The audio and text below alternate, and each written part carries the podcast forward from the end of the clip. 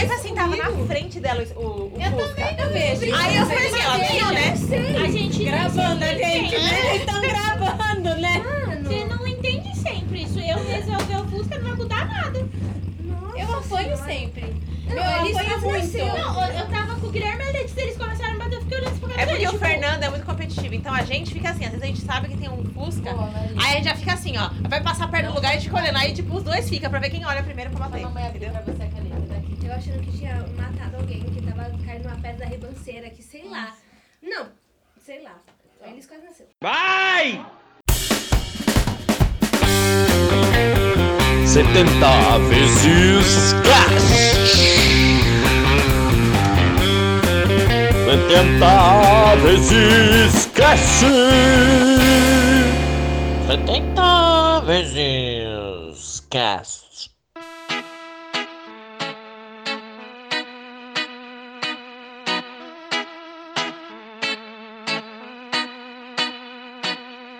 Fala, molecada, eu sou o Fernando. E aí, pessoal, eu sou o Daniel. E cadê o André? Ixi, o André é uma história triste que a gente tem que contar pra vocês aí. É com muito pesar aí. Que a gente... Tem que anunciar o... Como é que a gente fala isso? É até complicado trazer essa informação, né? Do nada, vamos pedir pra ele se justificar? Vamos. Ué, André, fala aí, por que você não tá aqui hoje?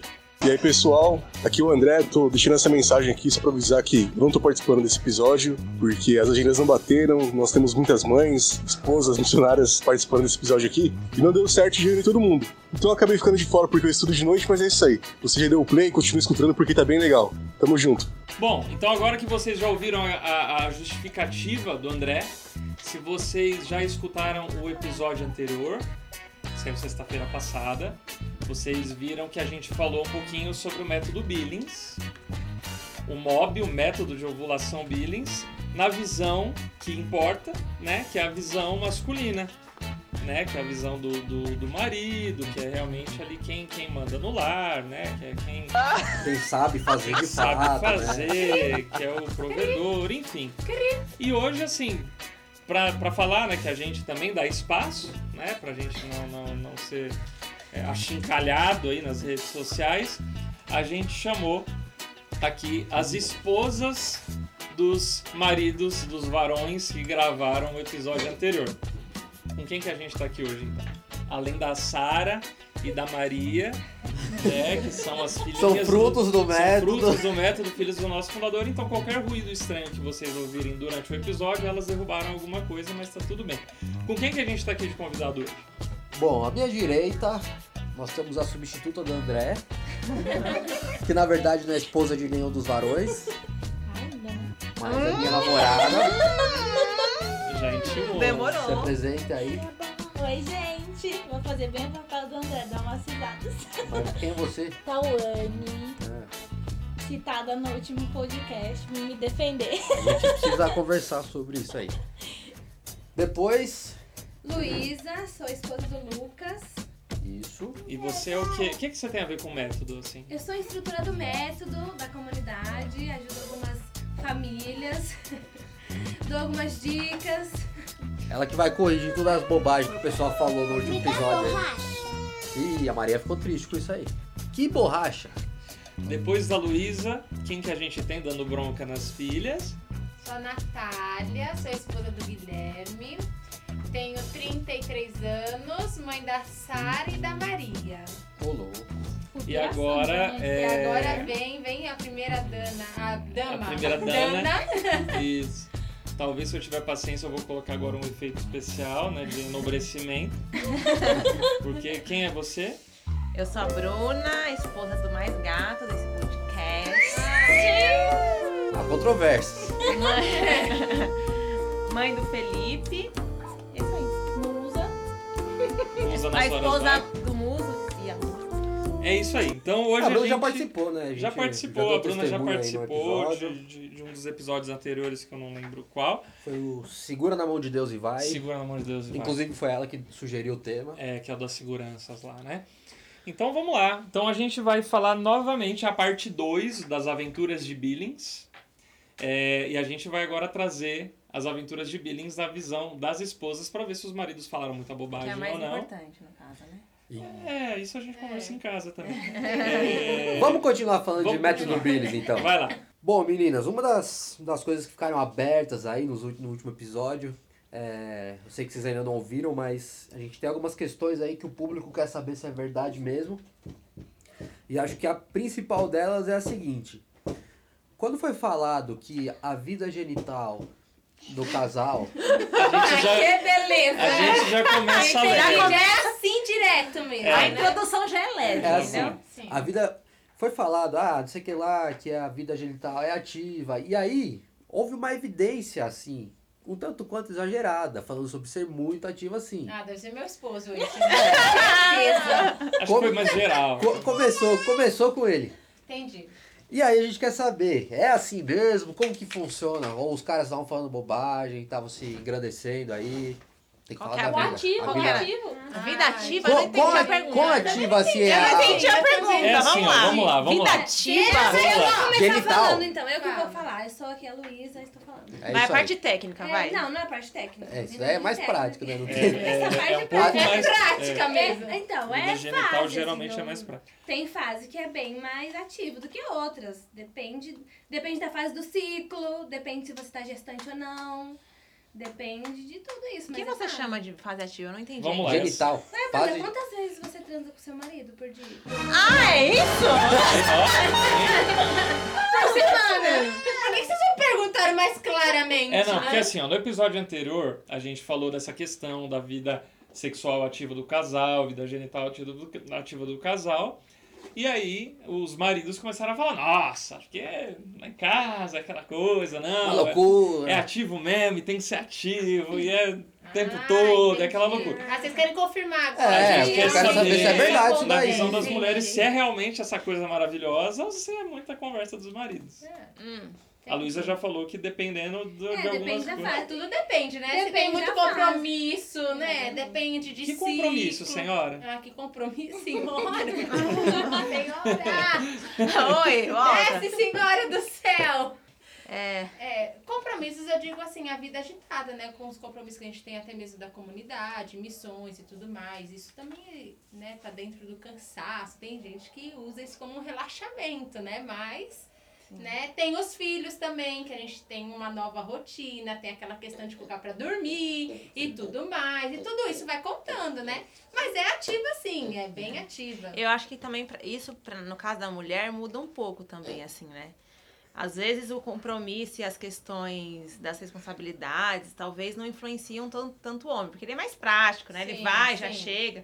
Tá sempre pronto, tá ali, vamos que vamos. E pra mulher nem sempre é tão... A mulher é um pouco mais complexa.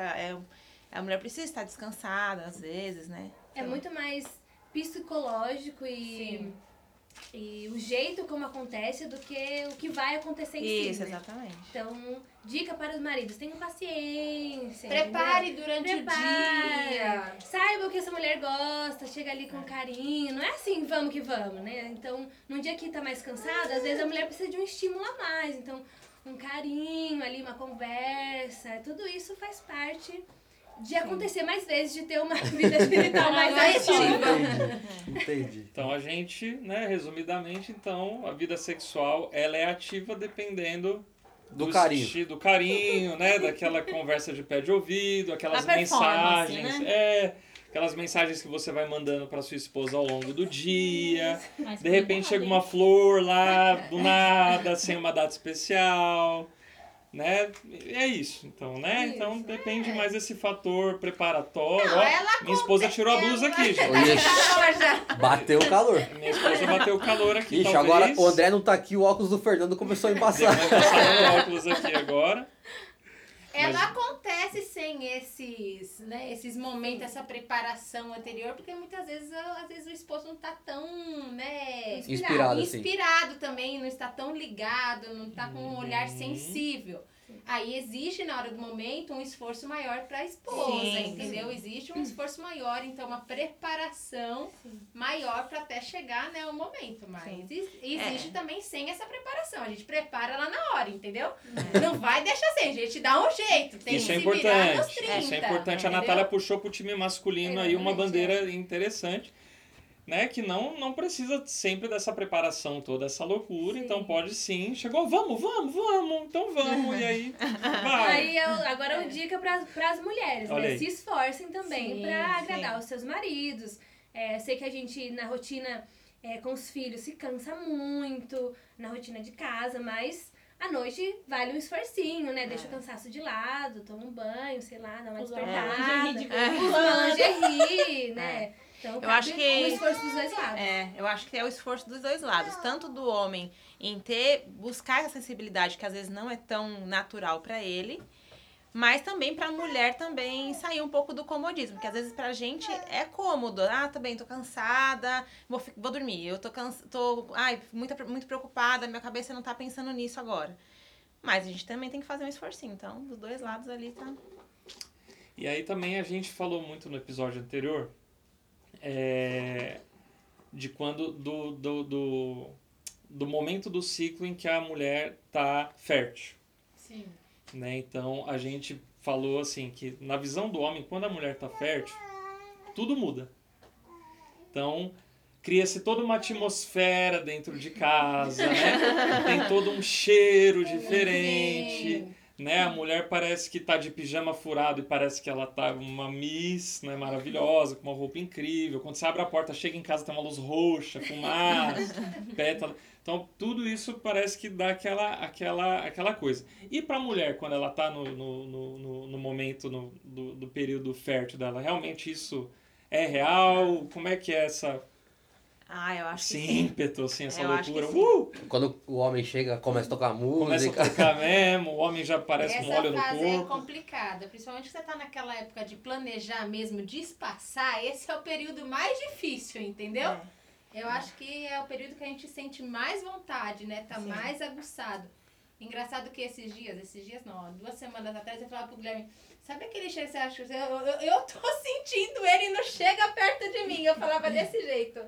Tava exalando um perfume diferente, o negócio tava pegando, assim, ó, vai pra longe de mim porque não vai dar certo não. Liga o videogame, dorme na sala. Sim, faz alguma coisa, né? E na hora de dormir é só selinho, porque senão realmente não dá certo o negócio. Nesses momentos tem que ter algumas estratégias, dependendo do que o casal ali... Conta pra gente umas estratégias. Ah, sim. Ué, o momento da castidade... Calma, respira, vai. O momento da castidade no namoro ajuda muito, porque você ali já tem algumas estratégias pra controlar uma vontade, porque isso acontece durante o namoro. Uhum. Então, quem vive a castidade já tá um pouco mais treinado ali pra isso. Mas ali vai tomar um banho gelado marido, sei lá, espera um pouquinho pra ir deitar. Nesses momentos até cabe um ir dormir primeiro do que o outro. Sim, essa estratégia é a melhor. Sim, então... Vai fazer o filho dormir, vai esperar o filho dormir enquanto o outro já tá lá. Então, tem algumas estratégias, mas isso é bem real, assim, de não vejo a hora que meu marido chegue, porque hoje é o dia. É hoje. Nessa fase, esse esforço que a gente tava falando antes, da nossa parte, né? Uhum. Que a gente tem que se esforçar, nem é tanto esforço assim nessa fase. O esforço é ao contrário, né? O esforço é, na verdade, de não ficar tanto junto, porque senão o negócio vai acontecer, né? Até o Gui tava falando no episódio anterior que quando a mulher quer, é mais complicado, né? Sim. Porque acho que pro homem é um pouco mais difícil por causa desse impulso, né? O tempo todo que o homem geralmente tem mais forte, assim. E quando a mulher joga pesado no investimento ali, é mais difícil. E a Tauane tá quieta aqui, né? A Tauane tá coçando o nariz, a Tauane tá dando umas risadas silenciosas. Como é que é esse momento quando tá fértil e namora? Pra viver e aí... Mas fala umas estratégias do namoro, então. Eu acho que a estratégia, na verdade, depende de cada casal. Porque cada casal tem um limite, cada casal tem uma coisa que mexe mais.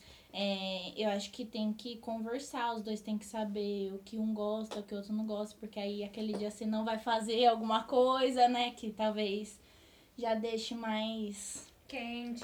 Mais provocativo. Eu acho que depende do casal. Cada casal tem que conversar bastante sobre isso, não ter vergonha, esse negócio de vergonha, de... Ah, depois do casamento vai descobrir. Não, no namoro eu acho que tem que conversar. E aí, cada casal tem que bolar a sua estratégia, né? Que funciona, Sim. conhecer seus limites, o limite do outro. E muita oração. Fazer uns terços. Um jejum forte.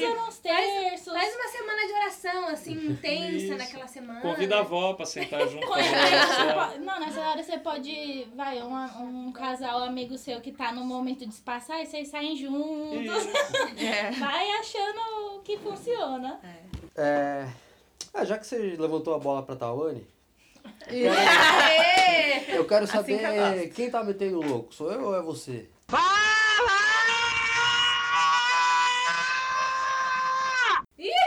Não, amor. Vamos contextualizar, né? Não, no último episódio a gente falou sobre... Eu falei sobre o ciclo da Tauane ser bagunçado, que ela tem alguns problemas aí, sei lá, que você pode falar melhor. Eu falei pra ela, né?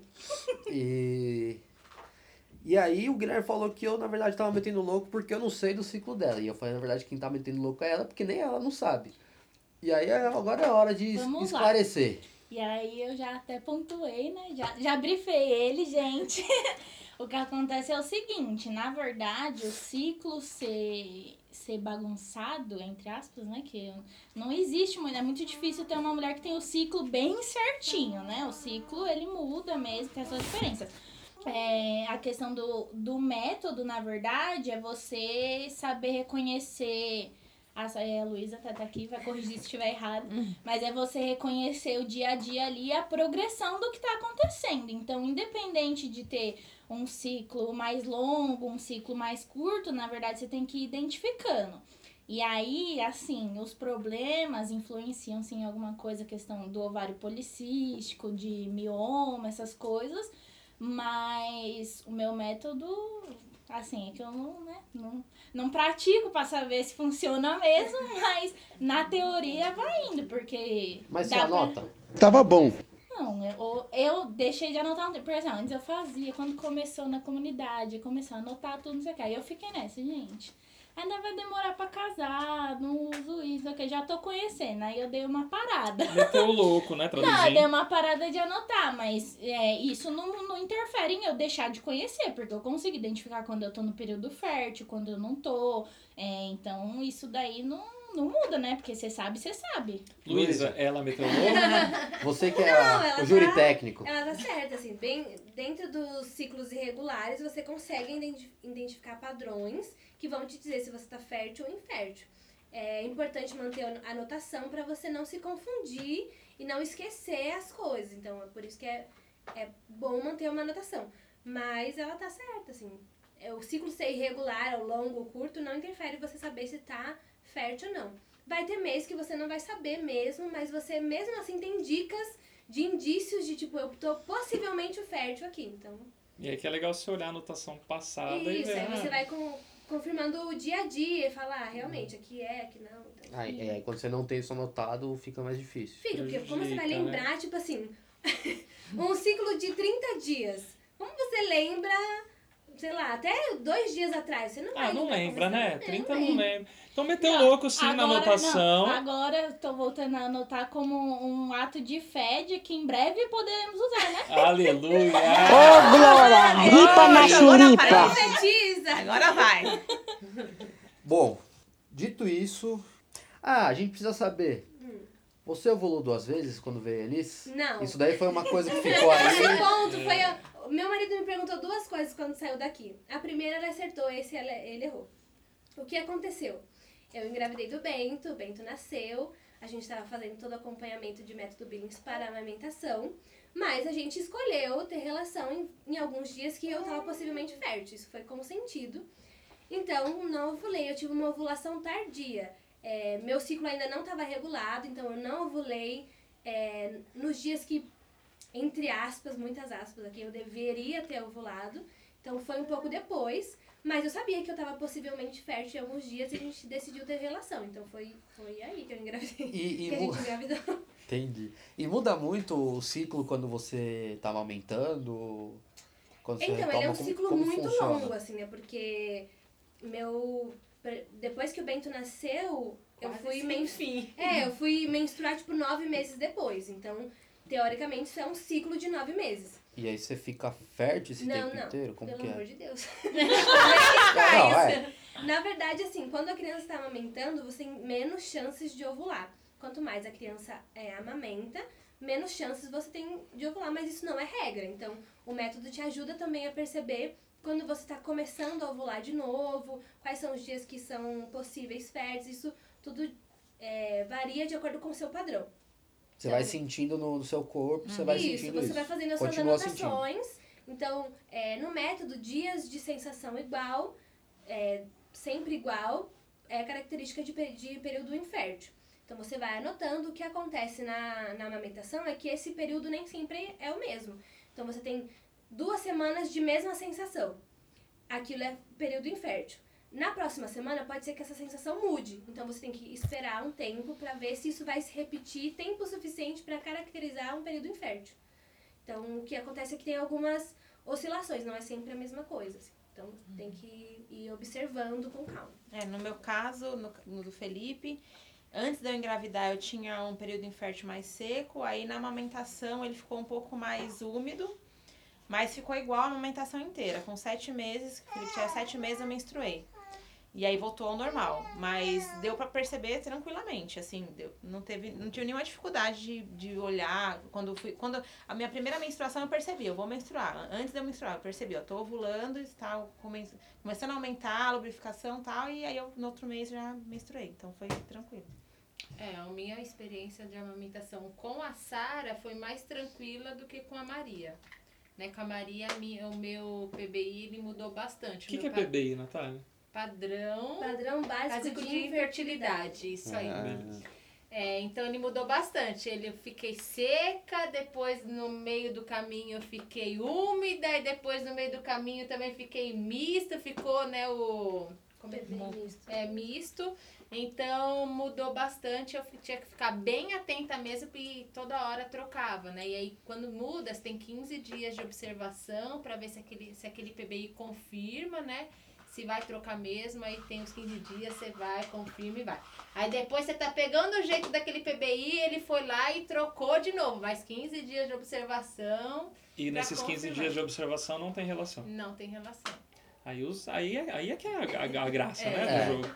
Aí não tem a relação, né? Aí é que é legal. Então, mulheres que têm o PBI misto... Isso, no caso de nós, no meu caso, que escolhi, né, junto com meu esposo, um espaçamento, né? Porque dá a chance de você fazer. Você é livre, né? O método também te dá essa liberdade, né? Hoje, como um acordo entre eu e meu esposo, a gente quer dar uma espaçada... de uma gestação para outra, né? Até mesmo por questões, né, de que estamos vivendo com relação à comunidade de vida, que está nascendo e tudo mais, muitas coisas ao mesmo tempo. Então, de uma gravidez para outra, a gente optou em espaçar. Então, nesse momento que a gente vê que há uma possível fertilidade, né, que pode evoluir alguma coisa, nós optamos, neste momento, né, fazer a abstinência e esperar para confirmar, né, se o PBI realmente se confirma, se muda ou não.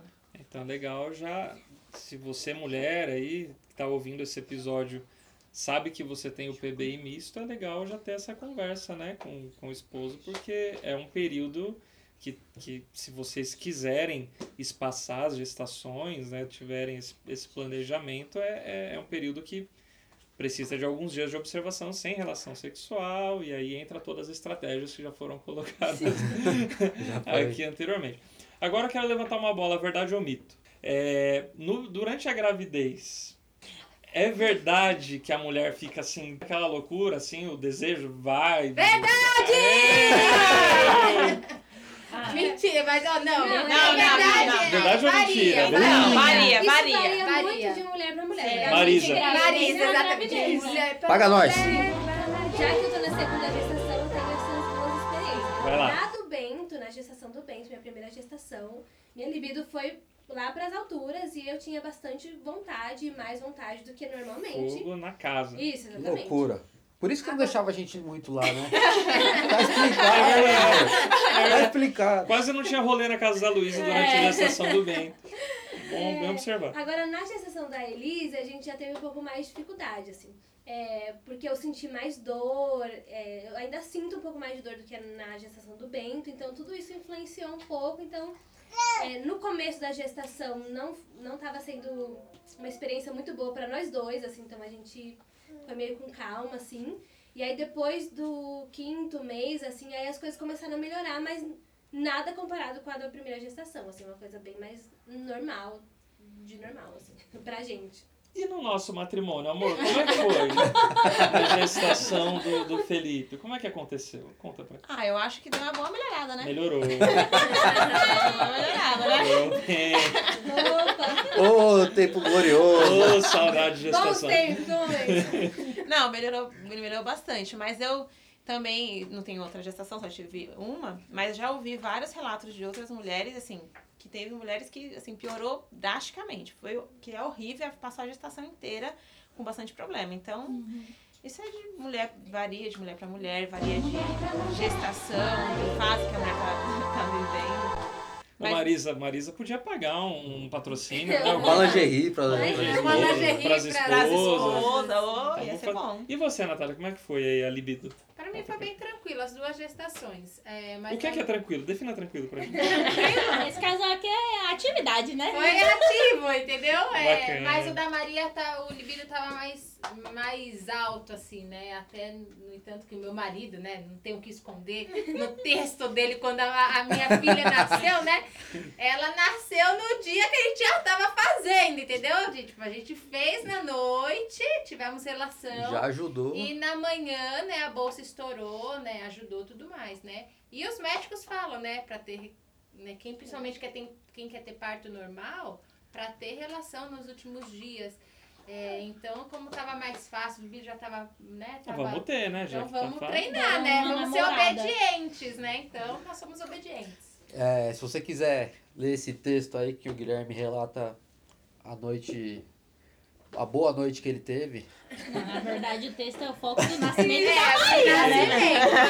Mas foi um detalhezinho, é que vale aqui, né? Vamos vender o peixe, né? Na verdade, é o nascimento da Maria, é um texto muito legal, muito bacana, assim, que ele fala sobre todo o processo, né, que ele acompanhou, o nascimento, e foi muito... É um texto bem emocionante. Tá lá no nosso blog.cristolibertador.com. Mais uma coisa que o Lucas falou no episódio anterior e que gerou uma polêmica, gerou um susto, né, na verdade, na gente que tava aqui gravando. Ai, meu Deus. Ai, Senhor. Que ele começou falando assim, não, porque a Luísa é uma máquina. Ui, verdade. Essa hora é uma maquininha. Aí teve uma pausa dramática, ele falou uma maquininha de anotações do método Billings. Aí a gente assustou. A gente ficou assustado. O óculos do André foi o ápice do embaçamento no óculos do André foi nessa parte. Eu fiquei do episódio. Perplexo. Você é realmente, Luiz, uma máquina de anotações do método Billings? Não, olha, não sou. Não tem nada disso. Na verdade, não sei nem o que dizer. Cara, foi... Não, eu não sou. Eu faço anotação normal, assim, não tem nada disso. Não sou nada paranoica com isso. Na verdade, eu sou bem mais... Acho que eu sou bem mais tranquila que o Lucas. Ele se preocupa bem mais que eu nesse quesito, assim, de anotação. Eu sou bem mais tranquila. Então, eu não sou uma máquina de anotação. Então, tá aí desmistificado a questão. A maquininha, Luísa aí. Não, foi bom. E agora, meninas? A gente recebeu alguns feedbacks aí do último episódio, falando que os caras foram muito... técnicos, o Guilherme ficou querendo explicar catecismo, teologia do corpo, fundador, não sei, né, o quê. Tinha aqui, né? Mas o nome do episódio é As Aventuras de Billings. E aí a gente ficou... Aí, ó, aventura linda de Billings. Aventura pós-Billings. E aí a gente ficou devendo pro público aí o conhecimento de alguma aventura, de alguns sustos, alguns perrengues, assim, alguns desafios ao longo desse caminho. Contem pra gente. Quer começar, meu amor? Tá olhando que pra ótimo, mim, né? Que ótimo. A Bruna vai começar contando uma primeira aventura de Billings aí. Não sei, não tô lembrando de nenhuma. Será? Não, assim, eu tenho duas coisas que vêm à cabeça agora. Uma é da gestação do Felipe. A gente fez assim, um mês antes da gente engravidar do Felipe, a gente, como eu posso dizer, meteu uns loucos, né, no método Billings, assim. Fizemos em dias que... Viver a vida. Isso. Viver a vida, vamos lá. Né, deixar a vida me levar. Não, porque isso foi inclusive uma coisa que a gente falou. Às vezes, não é pra ficar barrando sempre, assim, né? Tipo, ah, estão ali, não sei o que, às vezes... Sim, estraga até o momento dos dois também, né? Até porque, né, a gente tem que avaliar quais são as motivações pelas quais a gente não tá querendo o filho, né? E chega um momento que o casal percebe que não, às vezes, não existe tantos problemas e... Não são causas justas. Sim, e a gente tem que estar aberto à vida, né? E aí, nesse mês, mas assim, mesmo a gente metendo o louco, não engravidamos, né? Aí no outro mês, no mês seguinte... Achando que ia ser igual, né? A vida foi regrada, né? Não fizemos fora do PBI. E o que aconteceu, meu amor? Aconteceu que tá aí com 1 ano e 9 meses. Né? Então, assim, nas aventuras de Billings, o que eu posso dizer é que nem sempre a gente consegue controlar tudo, né? O Senhor tá aí pra fazer a vontade dele. E qual que é a segunda história? O mês passado, por exemplo, a gente viveu também a vida, deixa a vida me levar. E a gente até 2 dias atrás estava assim, pode ser que... Vamos anunciar ou não vamos? Vamos anunciar ou não vamos anunciar, né? E vamos perceber, e aí, não, aconteceu que eu menstruei, tudo bem, não tô grávida. Então, é isso aí, essas são as aventuras. E aí, quem que é a próxima aventura? Não, eu acho que a maior aventura do método Billings é fazer o método Billings. Sim, já é uma aventura mesmo. Porque, assim, o bom do método Billings é que ele te dá uma liberdade de escolha, que é conjunta, assim, né? Então, igual o Dani disse, assim, não é pra gente ficar também bitolado, nem... É pra ser leve, entendeu? Então, as aventuras do método Billings é você falar, amor, hoje não pode, vamos. E aí, saber que você pode ter um filho, né? Então, que não é uma coisa simples. Mas deixar isso ser leve também, né? O momento ali do casal, o sexo no relacionamento, além de ser procriativo, ele também é unitivo. Então, faz parte aí dessa dinâmica, né? Desse... Vamos ver do casamento. Essas aventuras que o método proporciona, né? Que nem a Luísa falou, né? Aventura diária, porque... Quando a gente tá no período fértil, falar pra vocês que não tá no dia, a cara que vocês fazem é a melhor, entendeu? Porque vocês não se olham no espelho. A primeira fase do luto é a negação. Vocês perguntam, tem certeza mesmo? Não estão anotando errado? Não tem nada de errado? Não tem nada de errado. Hoje não pode. É assim, é uma... E o engraçado é que, assim, o método Billings, assim, parece que é nosso. O negócio assim, é um empoderamento feminino no método, entendeu? Porque assim, ó, a gente fala, ó, hoje não pode. Não, mas não sei o quê. Não, mas como que você... Como se a gente tivesse... Aí eles viram doutores. Mas não tá no dia 3? Não tá no dia tal? Como se a gente tivesse montado aquilo. Como se a gente estivesse controlando aquilo. Eu falei, meu bem, a vida é assim. O meu corpo funciona assim, né? A gente não é detentora do método Billings. A gente só anota os fatos. E aí eles precisam aceitar assim como a gente aceita, né? E aí é legal que a gente vai nas anotações, né? Buscar as evidências dos meses anteriores. Porque não acredita. É possível, mês anterior, no dia 4... No mês anterior eu fiz 10 vezes, né? Nesse mês eu não tô falando, tá acontecendo, né? Tá errado, olha o histórico, né? E conta pra gente um pouquinho, assim, como é que é... Vocês já passaram por isso, assim, as famílias... Por exemplo, as mães de vocês, ou as sogras, ou as tias, qualquer coisa assim, quando, de repente, não são da fé católica, ou não conhecem, ou não gostam do método Billings, qualquer coisa, quando descobrem, assim, ou, de repente, a gente falou muito no episódio anterior, até médicos, né, até os ginecologistas, quando vocês vão fazer a consulta, que estranham, enfim... O que vocês já tiveram, assim, você é louca, você tá fazendo... Vai ter 15 irresponsável. Filhos. Como é que... Quem já passou por isso? Ai, todas as situações possíveis. Todas as citadas acho que já passaram. Já, todas. Quando eu fazia faculdade, e eu falei... Acabei comentando com meus amigos, né, gente, numa conversa bem informal. Falei, não uso nenhum método anticoncepcional, a gente é aberto à vida, eu uso um método natural, né? E aí eles fizeram uma cara, assim, tipo assim, mano, você é louca, quanto você tem? Você não terminou nem a faculdade, e como vai ser essa vida? E aí, gente, tudo bem, se eu engravidar agora, eu vou trancar a faculdade, tipo, naturalmente, porque eu já sabia. E na minha família também, minha mãe já foi na minha casa pra falar que, tipo, eu vou ter muitos filhos e que meu marido vai me deixar, que não é pra fazer isso. Foi essa educação que eu te dei? Isso, tipo isso, tá bem conformada. Então... É isso aí. Médico é o melhor, assim, tipo, porque dificilmente a gente, maioria, 99%, não concorda e acha uma loucura. Então, teve uma vez que eu fui numa médica, era a primeira vez que eu tava indo nela, e aí eu falei, e ele já pergunta assim, qual remédio que você toma, né? Praticamente assim, eles falam. E aí eu falei que eu não tomava nenhum remédio e tal, e aí ela falou, mas você sabe que isso não funciona, né? Você quer deixar o CRM dela?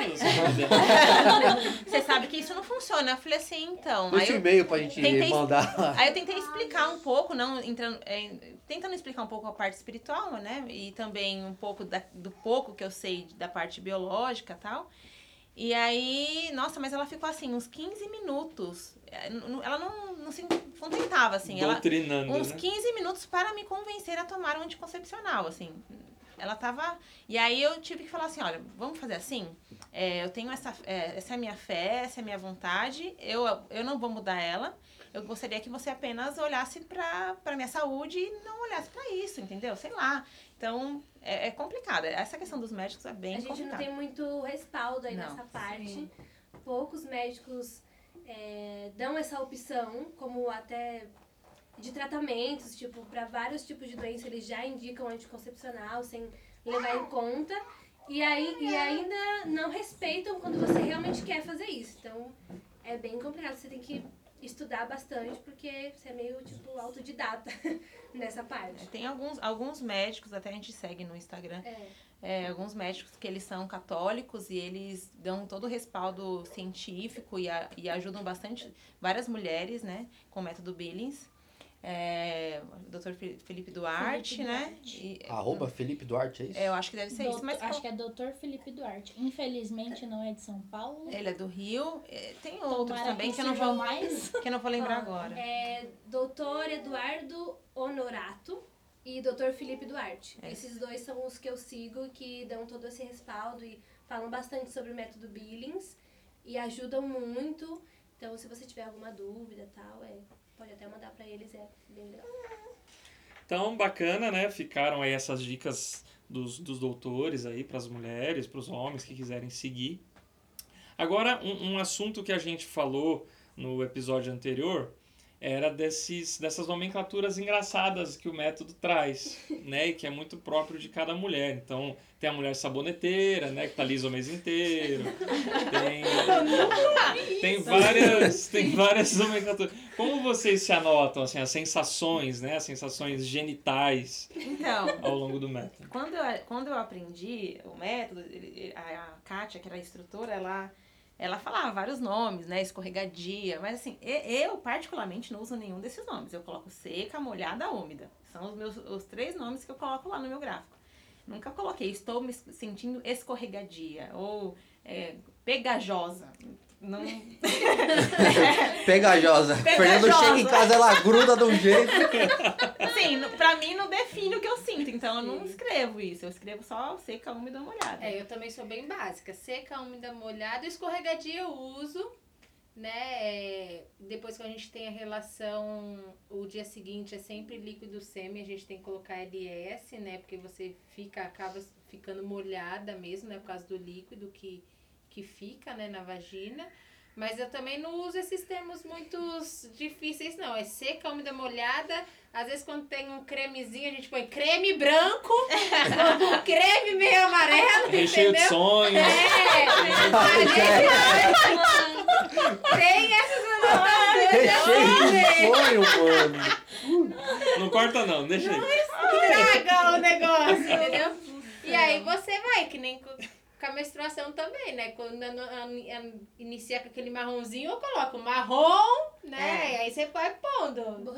Borro de café, sei lá, entendeu? Manchas. E vai pintando coloridinho lá pra ficar bem bonito o gráfico. E você, Luísa, instrutora do método aí, qual que é a nomenclatura que você usa? A que você falar é a certa, que todo mundo tem que usar, entendeu? É cor ou símbolo? Não, assim, o método... Vou falar o que eu uso, eu sou bem básica também, então é seca, úmida, molhada.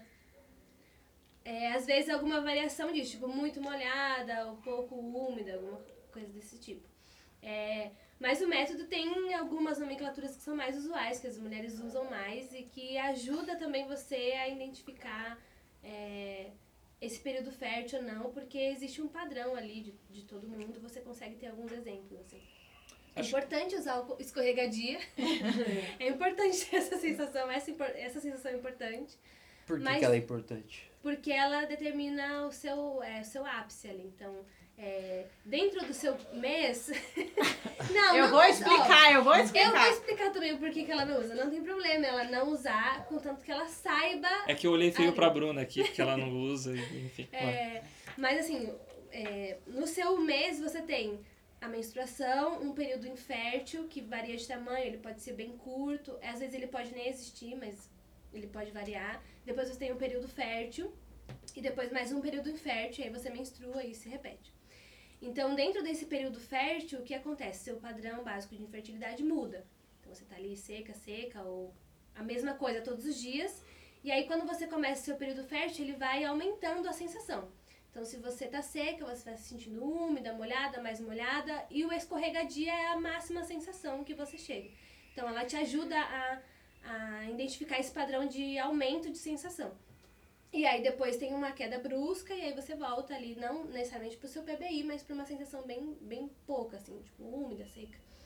É... O ápice é o dia que você ovula? Não. Não necessariamente? Não necessariamente. Você pode ovular ou no ápice ou nos 2 dias seguintes. Tá. Então ápice 1, 2. Você pode ovular nesses 3 dias. É... E aí ele vai te dizer ali, então posso ovular no ápice ou no 1, 2, e aí você espera mais um dia e depois... Aí tem as regrinhas para a relação, né? Então, é importante ter essa anotação, mas no caso da Bruna, é porque ela não anota, porque ela ainda não conseguiu sentir essa sensação, porque você se sente meio escorregadia mesmo, tipo... Parece que... A Natália vai... A Natália vai descrever. Parece que fica patinando o negócio assim, entendeu? Um negócio bem escorregadia. Isso, mesmo. Essa palavra define bem, escorregadia. Às vezes ela não tá descrevendo essa sensação desse jeito, ela tá descrevendo essa sensação como molhada. Uhum. Mas ela tá sabendo ali que tem uma progressão e que o máximo dela é aquele molhado, mas ela não tá escrevendo isso. É, não tem problema, é bom que escreva, mas ela ainda não identificou. Isso varia um pouco de mulher pra mulher. No caso eu não uso o termo, né? Mas eu sinto, tenho a mesma sensação, só não escrevi lá. Só não quis descrever isso. Muito molhada. Uma coisa legal, acho que uma dica, me corrija se eu tô errado, é legal vocês mulheres, não importa a nomenclatura que vocês usem, mas acho que é interessante... não variar o nome de um mês pro outro para uma mesma sensação. Pro casal não ficar louco. Então, de repente, você tá se sentindo, sei lá, você chama de escorregadia a sensação X. No mês seguinte, você tá se sentindo a mesma sensação, não vai dar o nome de úmida. Aí, no mês seguinte, vai dar o nome de molhada, porque daí acabou o padrão. Não, né? Não, né? Mas é um complexo isso.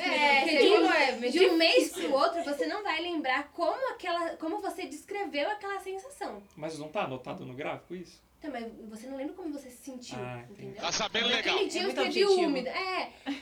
Naquele dia eu escrevi úmida, mas eu não vou lembrar de um mês atrás como eu me senti pra escrever úmida. Então, o que vale é dentro do mês... você ser o máximo objetiva possível. Não precisa ficar filosofando, como eu tô me sentindo hoje, nossa. Não, é tipo assim, como eu tô me sentindo hoje, tô molhada. E o que é muito importante você olhar é tipo assim, ontem eu anotei molhada, hoje eu tô com a mesma sensação de ontem ou é mais ou menos? Essas variações são os mais importantes de você prestar atenção. De um intervalo de um dia para outro. Do dia para outro. Ontem, porque é mais fácil você lembrar. Ontem eu tava me sentindo molhada. Hoje eu tô mais molhada, eu tô menos, eu tô igual. Então, se tô me sentindo igual, vou usar a mesma palavra. Se tô sentindo diferente, usa uma palavra diferente. Então, isso é o principal. Mas, uma coisa que o Fê falou, tem muitas meninas que têm dificuldade por conta disso. Fica se apegando o que escreveu nos outros ou como que foi, e aí conforme vai modificando, não consegue identificar, entendeu? Não vai conseguindo perceber dentro do seu gráfico o que está acontecendo. Mas normalmente você mantém uma mesma nomenclatura para das sensações, se né? Tudo corre bem. A menos que você tenha alguma... não doença, mas alguma disfunção ali, né, onde você vai sentir, onde vai sair o muco, que aí modifica, mas se não... E a Tauane, qual que é a sua nomenclatura, Tauane? Pegajosa. Você vai nessa aí. O mais engraçado é quando a gente vai estudar o método Billings, porque no curso eles dão milhões de exemplos. Então, pegajosa, quebradiço amarelo. Quebradiço, entendeu? Quebradiço amarelo, opaco, clara de ovo, estica, isso, sei lá. Tipo isso. Quando você vai estudar... É quase uma receita de bolo, né? Nossa, pra fazer o sonho. Quando você vai estudar ali, você pega os exemplos do gráfico e aí são exemplos reais, né, que eles usam. Entendi. Então, as mulheres nomeiam de vários jeitos. E aí é engraçado, porque tem muita variação. Assim, o que eu vejo, assim, um pouco da minha experiência foi, no começo, essa variedade te ajuda um pouco, vai dando um norte. Aí eu acho que conforme você vai pegando o jeito, você vai focando no maior conhecimento, aí você vai diminuindo o funil, simplificando, né? Simplificando, né? Eu acho que, na verdade, até o propósito do curso de dar bastante é por causa que as mulheres são muito diferentes, né? Então, para poder alcançar todo mundo e ajudar as mulheres a começarem, né? Mas aí depois você vai pegando o jeito da coisa. Pra gente, encaminhando pro final do episódio, e para assim, pras mulheres, pros casais que querem começar a fazer o método, assim, quem que eles têm que buscar? Tem algum órgão? Tem alguma... Como é que é? Tem o site da SEMPLAFAM, que é o SEMPLAFAM. De novo? SEMPLAFAM. Tá bom. Mais uma vez. Vou procurar aqui. A gente vai deixar na descrição aí o link da... É SEMPLAFAM ou SEMPLAFAM? Vamos tirar essa dúvida. SEMPLAFAM. É a dúvida que surgiu no episódio anterior também. Familiar. A Luísa tá no Google. É uma... É SEMPLAFAM. SEMPLAFAM, então. A gente vai deixar o link do site. E o que é o SEMPLAFAM? É um órgão aqui no Brasil que direciona todos os instrutores. Então você vai entrar ali no site e tem todo o direcionamento para quero começar a usar. Então você vai achar um instrutor próximo a você, que aí você vai falar com ele, vai conseguir tirar todas as suas dúvidas e ele vai te ajudando nesse começo. Com as anotações, com todas as regras, e para você ir entendendo. E aí depois de um tempo você não precisa mais fazer essas consultas, a menos que você tenha dúvida, porque aí você já consegue sozinho, né, o casal, anotar e fazer o método Billings. Porque é até bom lembrar que o atendimento, né, essa procura tem que ser do casal, né? Não dá pra ir sozinho, né? Ou só a esposa ou só o marido, chegar, né? Lá. Os dois tem que ir juntos, né? A formação é pros dois, o atendimento é pros dois, né? Porque os dois vão tomando consciência de todo o processo. Mas meninas solteiras podem ir nesse caso aí? Ou é outro órgão que atende, na verdade? Pode, elas podem fazer, meninas solteiras. Se você quiser indicar que sua filha, a partir da primeira menstruação, já comece a fazer o método Billings, não tem problema nenhum, ela pode... Incluindo que o método Billings, ele ajuda não só nessa questão da fertilidade, de planejamento familiar, mas ele ajuda a mulher a se conhecer e talvez até verificar alguma doença. Sim, porque o ciclo menstrual define que a mulher está saudável, né? Então, se a mulher, talvez, sei lá, uma menina solteira, né, não está menstruando, ou sei lá... Não consegue identificar o ápice nunca, então ela consegue, antes de ir no médico, perceber se ela está com alguma doença, né? É isso? Acho que eu estou instruído. Tá. Nossa. Eu acho só válido a gente terminar falando que o método Billings não é usado como anticoncepcional, né? Um contraceptivo, né? Algo muito importante, né? É um planejamento familiar mesmo, estamos todos abertos à vida. Corremos, né? Vamos dizer, não é corremos esse risco, né? Mas estamos deixando a vontade do Senhor acontecer. Né, que nem a Bruna partilhou do primeiro, né, do caso do Felipe, fizeram, né, estavam abertos, escolheram aquele momento e o Senhor usou daquele momento e mandou o fruto da relação, da união dos dois naquele momento, né? Sim, eu acho que o que o Senhor quer que nós sejamos como casal é que nós sejamos responsáveis, mas ao mesmo tempo generosos. Sim. Então, na medida que nossa responsabilidade está latente, mas a nossa generosidade não está atuando, então tem alguma coisa errada. Então a gente tem que estar tanto com a responsabilidade, né, em vista, quanto com a generosidade. Então precisa estar sempre pensando nessas duas coisas. Não adianta só ficar pensando, ai meu Deus, eu não vou conseguir, ou não vou ter dinheiro, não sei o quê, sendo que na verdade, são motivos que são da sua humanidade, né? É isso aí. É, crescei-vos e multiplicai-vos, né? Isso aí. E multiplicai-vos. Multiplicai-vos. É. Obrigado. Não sabe se comunicar. Olha, que vingativa. Gente, que a gente quer agradecer, então, a presença da Bruna, da Natália, da Luísa e da Tauane aqui. A gente não recebeu nenhum e-mail aí pra gente mandar beijo, que nem da outra vez? A gente não recebeu essa então semana. Tá, mandem, então, e-mail, mulheres, agora que o episódio a gente vai chamar de A Hora da Verdade, né? Porque agora que a gente teve uma visão mais esclarecedora do método um pouquinho, da parte mais técnica, vamos dizer assim, do método, e agora a gente teve bem mais aventuras do que no episódio dos maridos. Mandem os e-mails aqui pra gente no 70vezescast@gmail.com.